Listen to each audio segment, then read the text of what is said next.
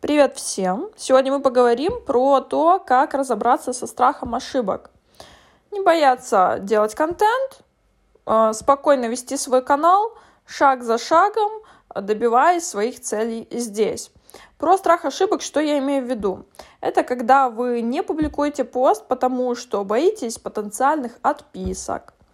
Есть страх, что не оценят этот пост э, по достоинству. Или боитесь своей же оценки, то есть, что вы опубликуете и разочаруетесь, что сделали недостаточно идеально.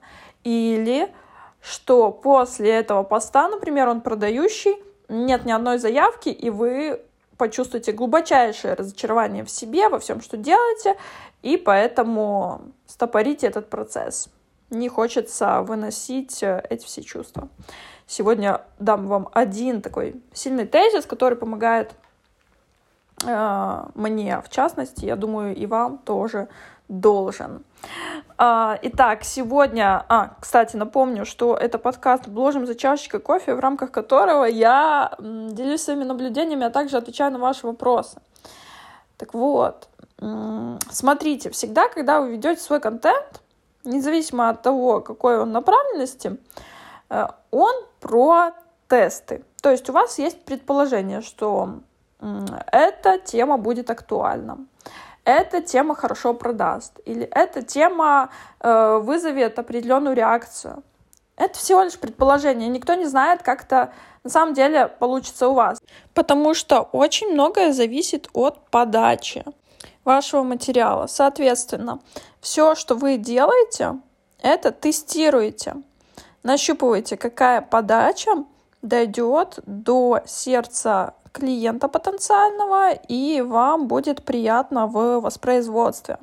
И без личных тестов, без э, прощупывания почвы, просто опираясь на чей-то опыт, как у кого-то получается, к сожалению, может дать много разочарования. И эта тема с тестами, она касается не только блога. Она касается непосредственно вашей профессии, чем бы вы ни занимались. Да, там, например, э, вы тренер по какой-то физической нагрузке, не знаю, э, вы изначально тестируете с клиентом, как ему удобно, сколько раз э, там, в неделю, какая нагрузка. То есть это не всегда какой-то проверенный алгоритм, да. Или если вы там диетолог, нутрициолог, там, все время идут тесты, как человеку комфортно, как он себя чувствует, да, с определенными там продуктами. То же самое, а, если вы дизайнер, да, вы помогаете своему клиенту понять, какой дизайн ему подходит там э, для конверсии, чтобы у него было больше продаж, какой больше ему аутентичен по его там смыслам, замыслам, да, это всегда тест. Вы сделали какой-то пробник, вот тут надо доработать, вот тут нужно понять, окей, вот так-то лучше, окей, все, вы договариваетесь, пробуйте, пробуйте и находите оно, зерно, да, вот это вот мой будет почерк. Okay? То же самое, помогающие практики, там, психолог, коуч, еще кто-то помогающий. Um, я имею в виду еще там эзотериков или там йога, другие направления.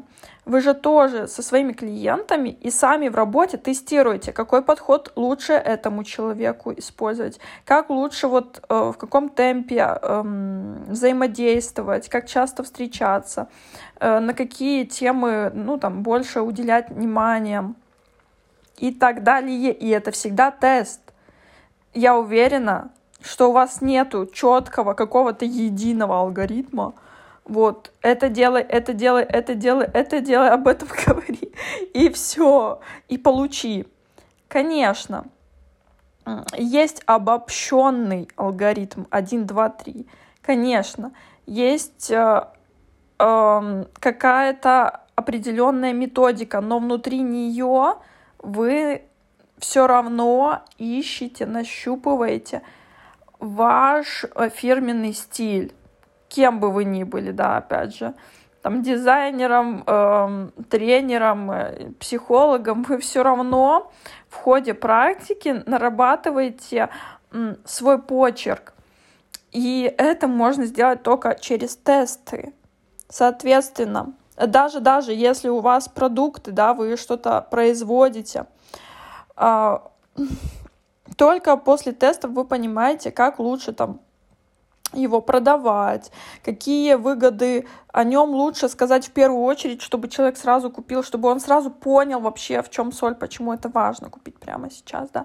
Или когда вы разрабатываете этот продукт, вы понимаете, на что обратить внимание особенно, что там ломается или еще что-то, да, опираясь там уже на отзывы, вот.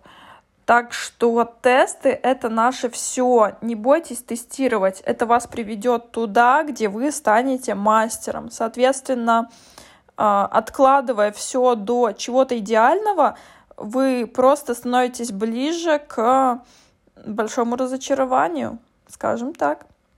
Причем предположения на старте могут быть, например, слишком сложными для вас, а, которые находятся на определенном уровне, там, уровне, например, новичка в чем-то.